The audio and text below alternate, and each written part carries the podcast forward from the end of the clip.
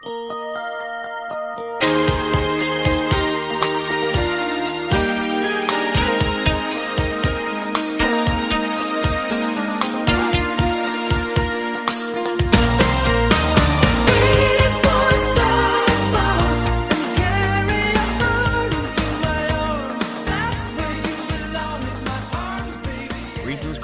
and welcome to the latest edition of the Meltzer 5 Star Project, the ongoing series within the Let Me Tell You Something universe, in which myself, you Let Me Tell You Something co host Lorcan Mullen, and your other Let Me Tell You Something co host Simon Cross. discuss the matches that Dave Meltzer has rated 5 stars or higher in the Wrestling Observer newsletter. And boy, are we higher than we've almost ever been. I'm getting a nosebleed. I'm scared. Hmm, that's not the reason you're getting a nosebleed. We're in the year 2023 at last. And what match are we covering? We are covering. They called it the co-main event, but it's in the semi-main event slot of Wrestle Kingdom. It is a match for the IWGP United States Championship with the defending champion Will Ospreay taking on this this plucky out of nowhere. No, I'm just kidding. It's the old returning hero in some people's eyes. It's Kenny Omega. But is he a hero, Simon? Is he? That's the question we have going into this match. This was probably the most hotly anticipated match online that we've had in a long time. Hmm. And for most people, it seems like it earned its uh, hype, as it were. There are people out there that are calling this one of their favourite matches of all time, maybe their favourite match of all time. It seems like it's going to be the one to beat for match of the year, just as the Kenny Omega Kazuchika Okada Wrestle Kingdom from January 4th, 2017 was. And it may be the case that it, nothing will catch it up. I mean, I'll say off the top, I'm not going to say whether I gave this five stars or not yet.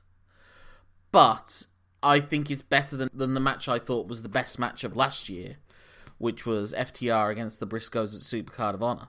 Ah, that's number one in their series. Yes, the first one. Righto.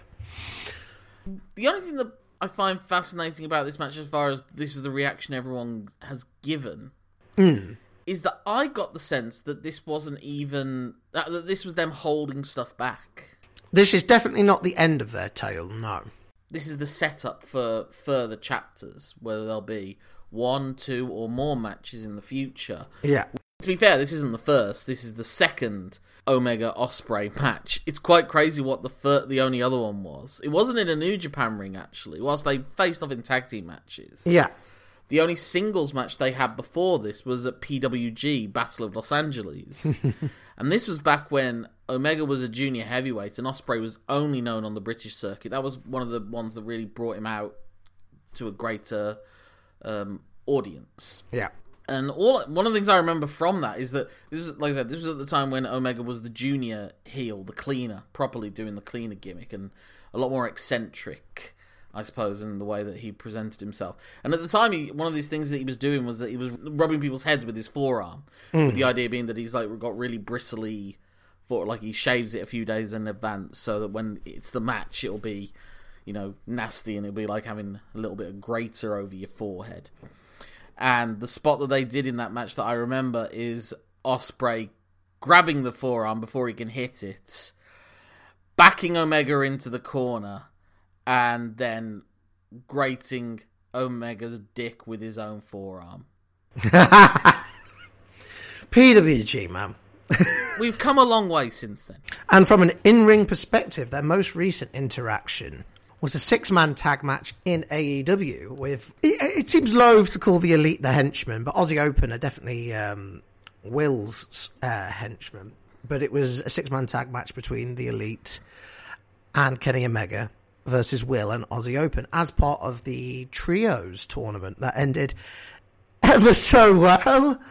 I mean, who knows with Kenny being off TV for so long? We could have had like another interaction maybe if he wasn't suspended for a bit. Maybe they'd have done something a bit more dedicated, working together. But the fact remains is we had that interaction. We have Kenny on his throne doing that video. Making a point of speaking in Japanese that Ospreay can't do. Yeah. And then we have that. um He can barely speak English. Well, he speaks a certain type of English, as we saw, Essex English. as we saw in the press conference, where he cuts a really. I really rate that promo from Ospreay. Um, it, it came from a place of reality as well. Um, I mean, the comment, everything he said in that did happen. I guess sometimes the easiest type of story to write is the one that has elements of truth running all the way through it. Yes, but sometimes, as we found, if you put if you bring the truth too close to the storylines, then things can explode in ways that don't do anyone favors for what they've got to do on screen later on. It's a tightrope to walk. You need to get it right. Like you, you said, it's one of those things as as so often the case in, with wrestling now. How much of it blurs in with reality in many ways, and you know these guys were bad mouthing each other on Twitter for at least a couple of years before all this happened, and it's always been the story as it was made of this match was that Ospreay is the inheritor of the top Gaijin role that Kenny Omega held until he left to go and be a part of AEW. Which is weird, really, because typically it's been, for a long time, it was the Bullet Club head. And obviously, Jay White's floating around in this sort of like out of time thing, really.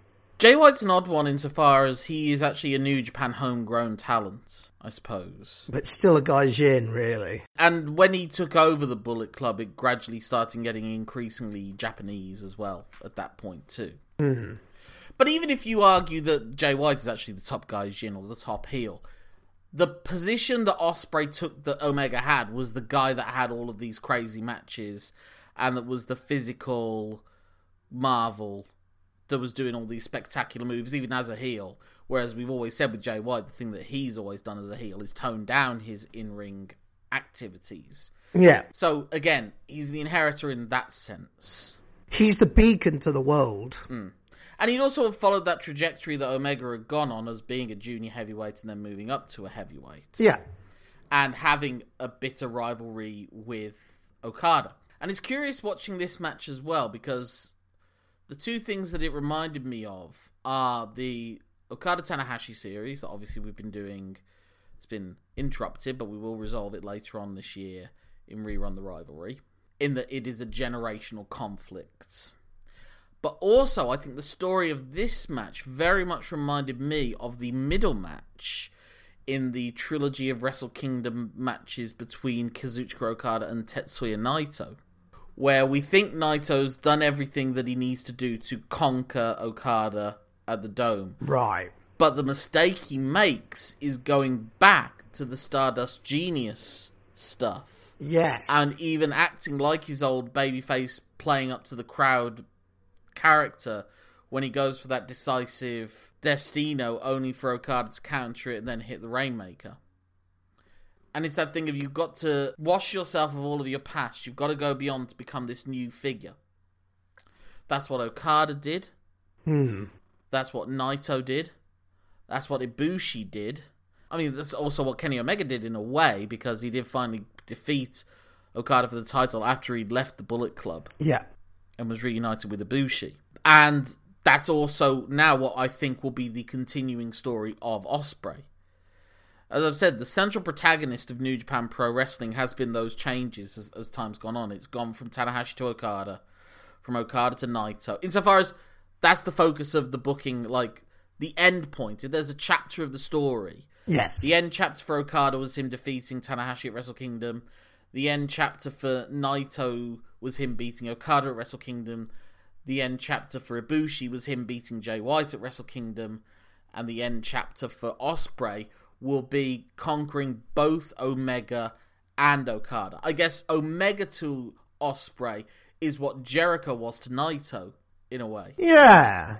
Yeah, I can see where you're coming from there. Or Tanahashi was to Naito as well. There's beasts you have to slay before you finish off the big boss. My expectation for this would be Ospreay wins the rematch at Dominion or Forbidden Door 2 or whatever it is, then goes on to win the G1 climax and then defeat Okada at Wrestle Kingdom 18. Yeah, I suppose you're right. And I suppose when we initially messaged about this match after it took place, I think you highlighted that the result of this match was definitely the way to go because it opens up a lot more. Because Ospreay, obviously, going into this match as defending champion, uh, United States champion, having already been. It was sort of like where where does he go? Where does he fit? Who does he drop to? And not mess up his trajectory. Well, New Japan's always been that way that winning the title's only one thing. I think New Japan, more than any other promotion uh, currently, do the best job of making title defenses important to the champion. Mm. I think we've said this already in a recent episode. We have. You know, AEW were never really able to do that with Hangman Page after he won the world title.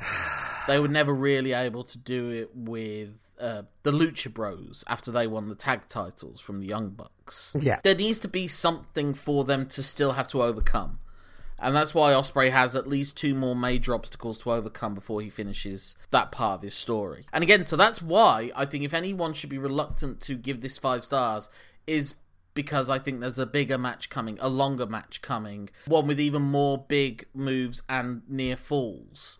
But that doesn't mean you can't give this match five stars. I've given multiple matches involving the same people five stars. I gave two Ric Flair, Ricky Steamboat matches five stars. Yep. I would give two Bret Hart, Steve Austin matches five stars, even though only one of them was given five stars by Meltzer. Yeah. I personally would also give their 1996 Survivor Series match at Madison Square Garden five stars too. But also one of the other things that New Japan and storylines do in general is making sure that both people have some sort of story going in, mm. some sort of reason that they want to win. For Omega, it's only really ever lightly alluded to, but the point is that this is a long-standing revenge thing for him dating back to the Wrestle Kingdom where he left, where in the opening match, up and coming Ospreay defeated Ibushi for the Never Openweight title, and in the process debuted his Hidden Blade move, Yeah. which KO'd Ibushi. Apparently in real life as well, but again, it's one of those things. Maybe they've just said that to you know give it an extra layer for the online crowd who don't just want to follow on-screen storylines. Yeah. and that meant Ibushi couldn't be in Omega's corner against Tanahashi. And that was one of the reasons they're saying in storyline that Omega lost in a slight upset to Tanahashi mm-hmm. in the main event. And Omega hasn't had the chance to get the revenge since then. And obviously, in the interim, Ibushi is somewhat persona non grata with New Japan. That was one of the another example of why 2022 was such a crazy year. We didn't even bring that up when we were talking about that. Was it not Will who, in a match with Will, where he got injured one of the times he got injured recently? I have no idea. I mean, Ibushi must be carrying about 15,000 different injuries, both inflicted on him and inflicted by him to himself. Yeah, both physically and career wise, it seems. Yeah, Omega did wear an Ibushi shirt recently during the series of trios matches against Death Triangle. Whether that means that those stories will be allowed to go on with within New Japan rings or in AEW rings or not at all, could still be not at all. We'll we'll find out as the year progresses. But one of the things that was curious about this match as well, as I was saying, was that Naito did too much Stardust Genius. It was it, it was interesting watching this, and um, Ospreay said himself, "It's time to bring back the assassin." But that was the mistake that he made, I think. There's a lot more high flying from Ospreay in this match than I think I've seen in any of his big matches he's had the year or so since, where he's been making a point to prove Yeah. that he doesn't need to go to all the top rope moves all the time anymore. That he can do it grounded strikes and power moves just as well as when he was flying all over the place and doing match for match gymnastics with Ricochet in Best of Super Junior matches. Mm, mm. It does seem such a weird tactical misstep that he's gone decided to go back to be the assassin. I think it's because he's going to what worked for him against Ibushi, and he's going for what he thinks will affect Omega. And he, and the other story of the match is that he is physically superior to Omega to the point that even Don Callis concedes that Yeah, in commentary. And there are two, well, four, I guess, but well, three really, because one of them's a very simple spot, and the other, but they tell the story. Omega goes for a runner on Ospreay, and Ospreay, I think, just lands on his feet. He's able to just yeah, go through it quickly, easily. He does a Rana to Omega, and Omega has to take the move because he's not necessarily physically able to do that anymore. Hmm. So that's your establishing that Ospreay is quicker, more agile, and more physically adept than Omega is now. Maybe the Omega of five, six years ago, of doing snap Ranas and the like, could do that. But this is an Omega that's taken more bumps, that's just come back from a long period of injury yeah, that's not necessarily where he can go anymore. And then it's the key is when they do the big two moves on the top rope, which is the teasing of Omega going for the top rope dragon superplex that he did to Okada in their Wrestle Kingdom match. Yeah. He Tries to do that move. Ospreay escapes it by landing on his feet. That's him escaping the move, but it doesn't do anything to Omega. Yeah. Ospreay goes for the big move off the top row. Omega escapes by hitting his damaged back and kidney, which he'd been targeting in the early parts of the match, and then dropping him on his head with the DDT, and that's the key move of the match. That's the hmm. move. That's like how the you know in all Japan matches, it's always who's going to hit that move off the apron. That's the point of this match, and that's showing that whilst Ospreay escapes Omega's attempt at a big move, he doesn't inflict damage. Omega makes sure to inflict the maximum amount of damage in that point, and that is ultimately what drains Ospreay of all of his energy Yeah. left by the end of the match. That he has nothing left to give, and of course that splits him open, and we get our blood, our beloved blood, Yeah. more blood. we have already had like a sign of like Kenny being vicious because it's yes, it's an instinctive move, but it is still a DDT to an exposed turnbuckle, so there is an element of viciousness to it. But I've already had Kenny basically stamp a hole through a table trying to get to Ospreay, and then doing the uh, Jack Nicholson in the Shining impersonation. He can't resist a little bit of hamming when he gets a chance, can he? No, but it works within the character of Omega that Omega is a little bit crazy. Yeah, yeah, it's fine. It's fine. Like, I'm not. I'm not. It's not a criticism. It's just I like it in a way. if you see a wooden plank with a giant hole in it, and you don't do a Shining reference, I mean, what's what's, What are we even doing going here? on? Great moment from Don Callis when the United Empire surround Will when he's bleeding. He's like, "What's all this? This is," go-" and it's such great heel work because it's pure hypocrisy. oh yeah, because every time Omega was doing these big matches, who were always in his corner was the Young Bucks, doing Yeah. exactly what the United Empire were doing. And if you look at uh, Don Callis in during the, especially during Kenny's AEW World Title run, he did that a lot. But yeah, just the idea of the whole match is that Omega's going in with strategy and thought, and he's trying to target his mo- his hitting. Whereas where he's hitting, he's going for the back. The reason that that top turnbuckle was exposed was because earlier in the match, Omega had exposed that corner because he needed to whip him in to hurt his back. Yeah. and again, it's just one of those wonderful. You know, obviously. The thing we always say is Chekhov's gun, but what's brilliant about that is that he's done the Chekhov's gun thing already they've introduced it and then they've used it so it's not even necessarily going to be a part of the story going forward. But it's there and then he hits it so it's like you can forget that it was there. Yeah, like how in the second FTR Briscoes match Cash Wheeler set up the table at one point by just moving it and it turns out 20 minutes later the reason he did that was that it was the perfect position for one of them to go flying through it. Yeah, later on in the match. So Omega did that to hurt his back, but then he found the perfect opportunity to hit him with the move that famously he'd sort of done kind of by accident to Tetsuya Naito, maybe in their one of their G1 climaxes. There's another two matches that I would give five stars to as well. The two G1 Sumo Hall matches between Omega and Naito. Hmm. So again, I could be going five stars, I might not. I'm leaving the mystery up in the air. Oh, you filthy little tease. What were you hoping for going into this match, Simon? And what surprised you? And what were you expecting from this match? It wasn't hope I went in with. It was nerves. Nerves that they couldn't live up to the hype, or nerves that they could hurt themselves by trying to live up to the hype? Ah, the former. Because hype. Because you don't give a toss about their physical well-being. No, because they're athletes. I knew that was never going to be the problem. Or if it was, it would be not more than a freak accident. They're, they're not unsafe workers to themselves or each other. But hype, hype is a poisonous thing sometimes. It, uh, it can build up. It's like a snowball going down a hill. It can the momentum can consume things, and then it's like, oh yeah, that that was good, but it's not the mega awesome, super duper cool thing that got like built up in the echo chambers on social media and in my own mind. So I was like, ah, are people going to go? Yeah, it was fine, but it wasn't what I expected. That that was my apprehension. What surprised me in the match was was the fact they didn't go. Uh, uh, but, a that the amount of offense Will got, but it fit in the story of the match. But it surprised me compared to what I expected before.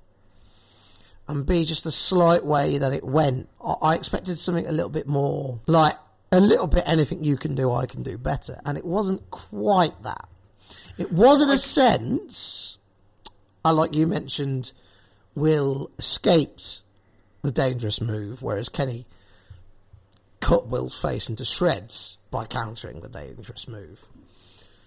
But it'd be like, oh, what, you can do that flippy thing? Well, I might be older, but I'm still the man. I could do that flippy thing.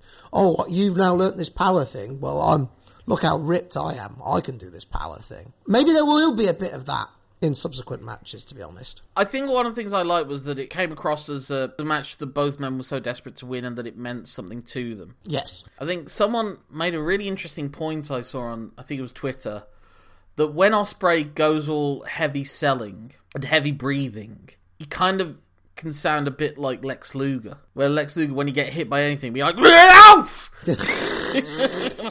Big old grunts that don't necessarily mean a whole lot if you're doing it the same level throughout. Yeah. But Ospreay has improved as a performer all around. I think in the in the past few years, and if someone says he's the best wrestler in the world, I'm not necessarily I'm not going to disagree with them. Mm. Not always to my taste what he does, but that's not really his fault, and he shouldn't be trying to cater to me anyway. You know, it's what he's doing is working for him. As I've said, if anyone's going to spark a bidding war in 2024, I think it's Will Ospreay before, maybe even before it's MJF. Mm. Especially because there'll be three people interested in him. New Japan is not where MJF ends up. you know, And, and we did have that who would you rather build around conversation in a previous episode. one of the things I really admired with Will Ospreay as well was how well he when he when he does get hit by that move. You know, he'd always he'd already been he'd already had his beatdown period and then his comeback, but then it's like a second level of it with the bleeding and just that sense to us and how vicious Omega is to him afterwards, how brutal everything is.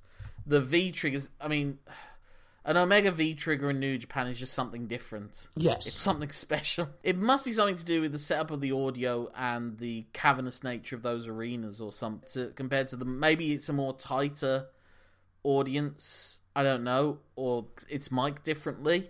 and the cheer style as well, because Mm. the Jap- Japanese fans do, che- Japanese audiences do cheer differently to American audiences.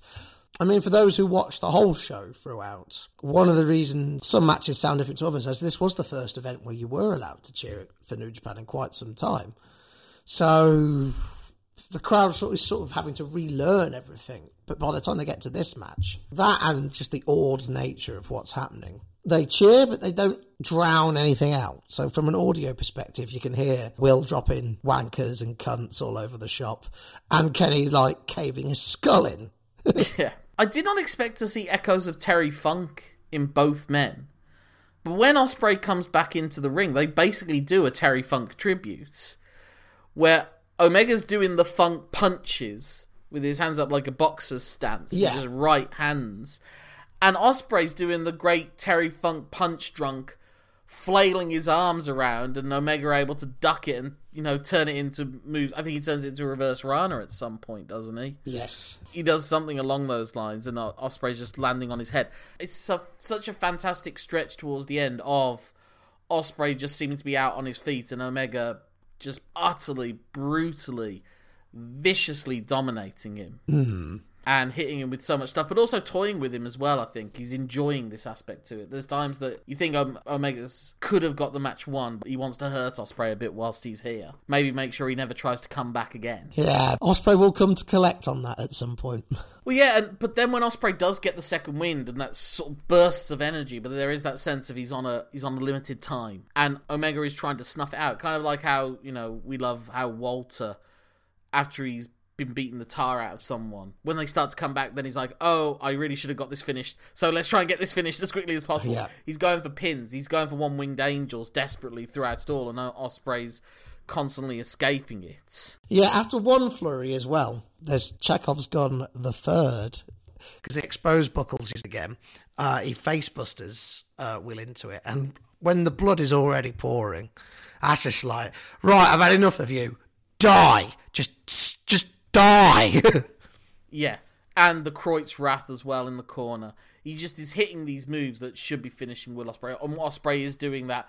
You know, one of the things that always drives me crazy in a lot of modern selling, and a lot of people always conflate selling with bumping, is when they say, "Oh, look at him all out on his feet," and it's like, yeah, but they either don't sell anything or they're like they're dead, and therefore they should just be pinned automatically. You you want you know it's it's too many extremes. It needs to escalate over time.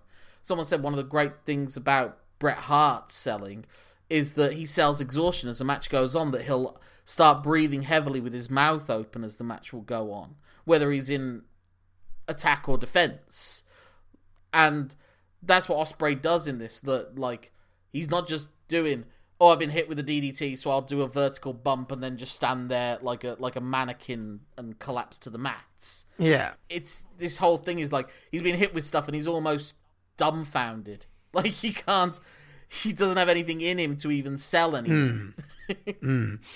But there is that sense of because this is the match of his life, and if he's got some sense of consciousness of where he is, he will try to do whatever he can to to keep going. Yeah, he couldn't live with himself if he didn't give it his all at any point. And that goes for both men, I think. Especially when like the finishing sequence as well, when Ospreay's just literally like, right, I've got one chance left. I'm gonna throw everything at him. And he throws everything at him. He goes into the All Japan well with Kawada kicks, Chelsea Grin, Hidden Blade, Super Oscutter, Styles Clash. Yeah. And another hidden, well, a couple more Hidden Blades as well.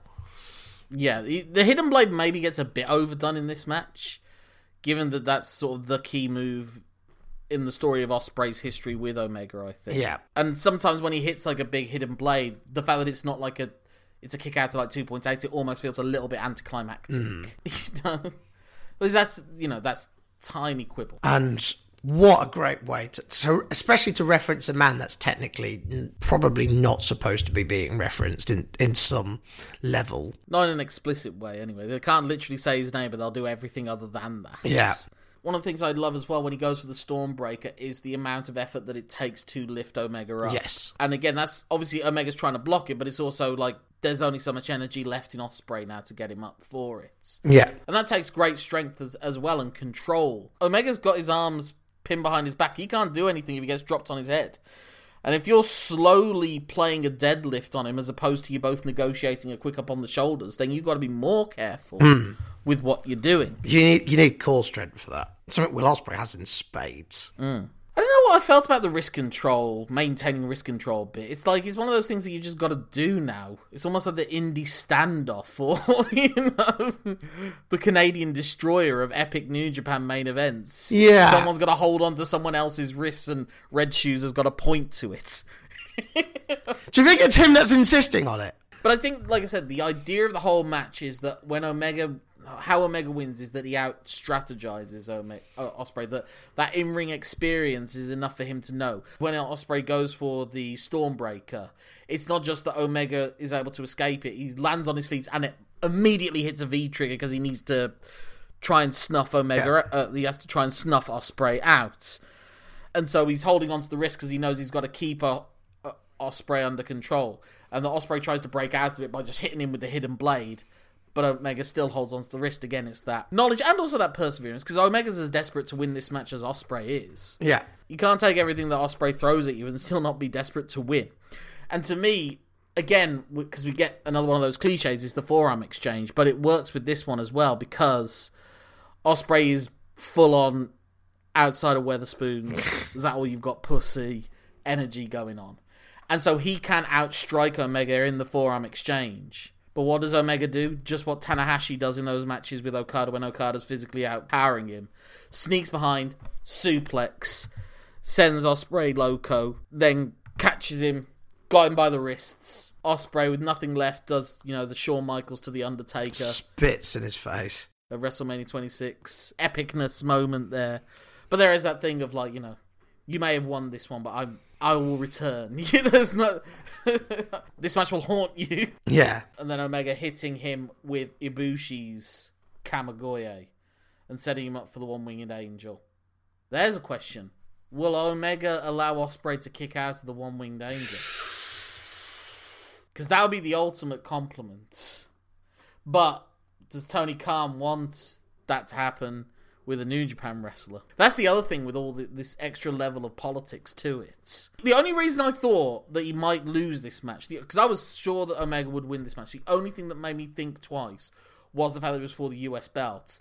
And I didn't know if Khan would want Omega dealing with that. But, you know, the next week, he's there with the belt on AEW TV. And the night after this, they they're setting him up to face Jeff Cobb for the title. Oh Christ! Again with Tony Khan, like how much do you want to loan your best wrestlers out to another company where you see what Omega feels like he has to do for these Yeah. matches? But are you are you going to be the man that tells Kenny Omega no? You can't go to New Japan. Well, if you're the man that's paying his salary, you can tell him no. There's different ways of keeping people happy. I know, I know, I know, but this stuff. We're just getting to the end of this though. So yeah, the beautiful poetry, and again within Omega's world, this is a great decisive final blow, hitting him with the Ibushi move, and getting this the one winged angel and getting that redemption.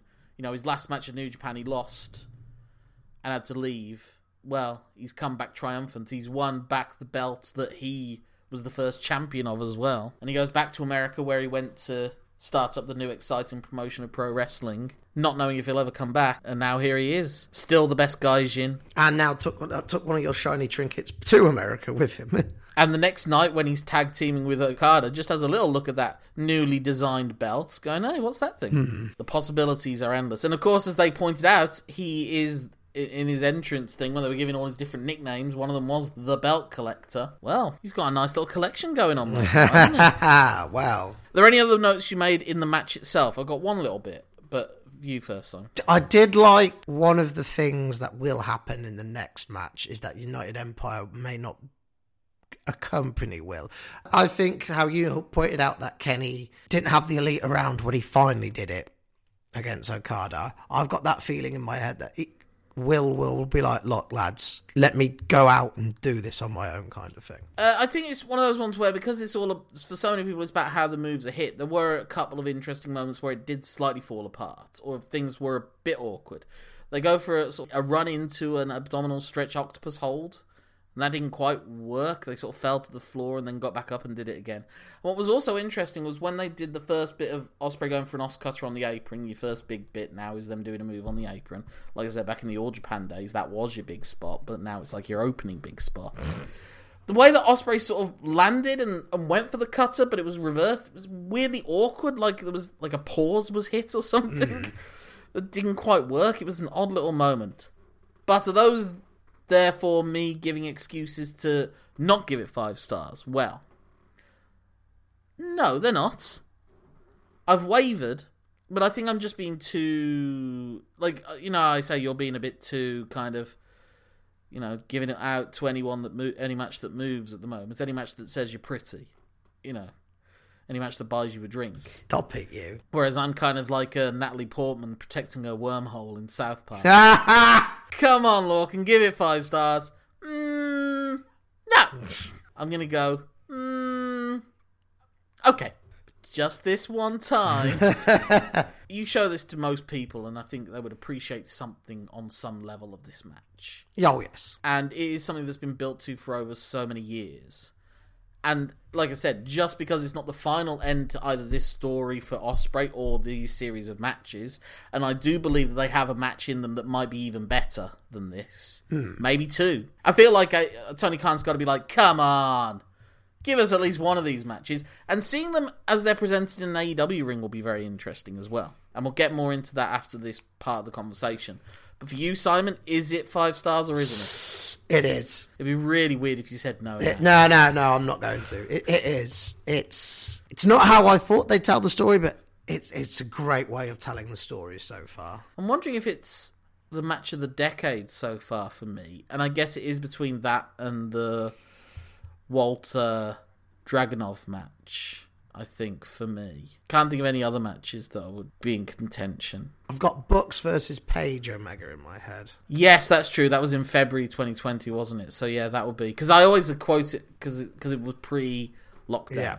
So yeah, that'd be the other one, I suppose. It's fascinating though. Obviously, Meltzer giving this six and a quarter stars, which is the second highest rating he's ever given a match. For fuck's sake. the other one being Okada Omega two mm. At Dominion, and the only match that's done better than that was Okada Omega 4 at the next year's Dominion, which got the seven stars. And as we've said so many times in the past, this is the thing that really broke Meltzer and why, like, almost a half of all episodes we do now are Meltzer five star project matches. Yeah, we have done a lot of these recently. Fascinating, actually. I was just looking at. I think he's given eight matches over this time, uh, six stars or higher. so if we'd have done the Melt six star projects, then we'd have been lucky. Oh. Out of those eight matches, six of them include Kenny Omega. It's, it's an exciting way to start the year. And let's just get into the other thing. The other thing. So why is everyone going so apeshit about it? Because whilst I do think it's a great match, I don't think it would be in my top 10 of all time. Mm. I don't know if we'd crack the top 10 of the Meltzer five stars if we ever went back to that. We're coming up to match 200, so maybe we should think of doing that again. 200. Bloody hell. Well, I mean, if you look at Wikipedia, there's like another 40 or so we haven't included that should be in some way, shape, or form, but let's not get into that. It's like, you know, he said on Twitter that there was a Butch Reed versus Ric Flair match from 1982 that was an easy five stars. And it's like, well, we're not finding that. all right? Come on now, Dave. Because one thing we were doing is like, we had to find out if we had to fork out $20 for a, uh, a PWG Battle Los Angeles Blu ray, but they had to make a correction that it was four and a quarter stars, not five and a quarter stars that he gave Yeah. uh, Bryan Keith against Speedball Mike Bailey. The other thing, but the reason I think everyone's so excited is because I think for so many people this was like a callback to that golden period of New Japan Yes. that we lost with the pandemic and everything, and you know the first big event back that sort of allows a certain amount of more reaction is the first one that we get a match that feels like it feels a part of that. And also people seeing this Kenny Omega and appreciating the difference between this Kenny Omega and AEW's Kenny Omega. And I've seen the memes. There's a great one of like uh, Kenny Omega booked by New Japan, and it's Detective Homer Simpson from Police Cops in the pilots Yes. and Kenny Omega booked by himself, and it's Homer Simpson in subsequent episodes after the retooling Yeah. of Police Cops. You destroyed that drug shipment. That was my insulin. Uh oh, spaghettios. we really need to move that cactus. Anyway, I get where they're coming from. But I do think you've got to appreciate that what New Japan's presenting and what AEW are presenting are different things. You can't look as special if you're appearing on TV every week. You've got to be in some form of matching. You're working within time constraints, and your matches are structured around commercials. Yeah. and you only get four pay per views per year, where you can really go all out if you're on all out. Or, or you do get your special events every now and again, like your winter is coming, your beach breaks. Yeah, but they're still working on the commercial format. They're still two-hour dynamites. Is my point. They are. You're catering to a different audience. You're being filmed in a different way. If you're coming out to the Tokyo Dome with big fucking screens proclaiming your name and operatic music from a Final Fantasy game and your cool gamer cosplay thing, yeah, you're gonna look more badass. Maybe if AEW get to do a stadium show, they'll be able to give Omega that kind of an entrance. Yeah. There is a reason that Omega pushes himself in a different way when he's in Japan because he knows that's the audience that he's catering to. But he also knew I'm going to physically be broken if I continue down that path. And that's why he went to AEW. And he doesn't go full bore, but and he is more sports entertainment-y. You're not getting 69 me, Don, in a New Japan ring, are you? Yeah, but uh, that Omega can't necessarily do all those G1s all over again. Yeah. And the way that New Japan is structured, they don't have to do so many segments and angles, but that's what Omega's got to be a part of as well, and that's something that he's good at in certain respects, and has weaknesses in other respects. That doesn't mean that it's like an inferior Omega that was never there. It's just it's got to be in the right place at the right time. Yeah. And the way that New Japan's structured allows that to happen, but also the way that New Japan's structured means it can feel very repetitive and dull at times, which has been the big criticism of New Japan over recent years. Yeah. So you take the the good with the bad, and you know I hope we see this Omega a few more times, but I don't begrudge him not being able to do it anymore. But being able to at forty years old or thirty nine years old put the oil into the gears and be able to go out there and do it again. But even he changed it up, as we say. Now that's Ospreay's job to do that stuff Yeah. and he's changed it up and he doesn't do as many top rope moves. That if you look at it, Omega himself doesn't do nearly as many dangerous moves in this match as he did in the previous one. When he went through the table in the Okada match at Wrestle Kingdom, That was him flying all the way over the sta- over the raised back, you know, uh, ringside area, going through that Japanese table. Yeah. Whereas this time it's controlled and he's stamping on the much younger and willing to take those moves now Ospreay and doing a Shining reference with. But it. he, And that's the thing that everyone bloody tweets anyway. That's true. I think I think moments like that realise that. I mean, um, you you mentioned that dive. I mean, when he does do those sorts of dives and go through tables now, they are American tables. You know, a weird thing. I had a dream, and I know the worst thing to hear are other people explaining their dreams. But I had this dream that I was watching an episode of AEW, and the Young Bucks were involved, and they were doing their entrance, and it was a tables match, your favorite kind of match. But then they make a big deal that the announcements that it's a Japanese tables match. and like they're pointing out, they're like holding Japanese tables, going, "These are Japanese tables." Ooh. No, but you did mention the meme thing, and I think one of the moments that sums up Kenny quite well in terms of like how memeable he can be and how like how he can sports entertainment it up a bit in AEW was Stadium Stampede One, where him and Matt Hardy are in that golf cart trying to run over Sammy Guevara. And as I said, we saw that Omega there in the first match with Ospreay, where he's forearm chainsawing his own dick. Yeah, So who knows? Maybe that's where Ospreay's going to be going in five years' time as well. Knock on wood, assuming no injuries or anything. Hmm. This isn't the only Ospreay Omega match we're going to get this year. The best may still be to come, or they may never be able to reach this height again because there aren't many people on the planet that can do. yeah. Uh, God knows Okada and, and Jay White can do it in the next match. Do you reckon they are just backstage like, oh, for fuck's sake? they knew they knew what was going to happen, or, or they expected it. They didn't necessarily know that Kenny Omega could still do it, but he proved that he could. Hmm. But as I've said, Jay White has always been determined to go down the path that he's gone, and I admire him for that. And it did pay off in the Wrestle Kingdom against Kota Ibushi. I felt very vindicated in that match, but he never seemed to follow it up since then. Hmm. And if the rumors are true that he goes to America, hmm. maybe that's going to be the place for him to truly get to do what he did yeah, what is the right audience for him. We'll, we'll find out. These are all many different chess pieces to move as time goes on. And we aren't even through with Kenny Omega, are we, Simon? Because what are we covering for next week's episode? Because it's another Meltzer 5 Star project. Uh, literally a whole seven days after he's back in America, sporting a bit of the shiner left from that. Really, that was another great moment in the match. Like his obviously wasn't intentional, but you see when he when Ospreay hits it, the third cheeky Nando's kick, you can tell that it like Yeah. oh that hit that hit bone. Omega's like that's not that's not wrestling selling. That's fuck my eye selling. yeah. Like I, I can barely see at this yeah, point. yeah. The scars of war is just wonderful. How you do that, you know. We are covering a trios Escalada de la Muerte match. I think I butchered the first word there, but we move.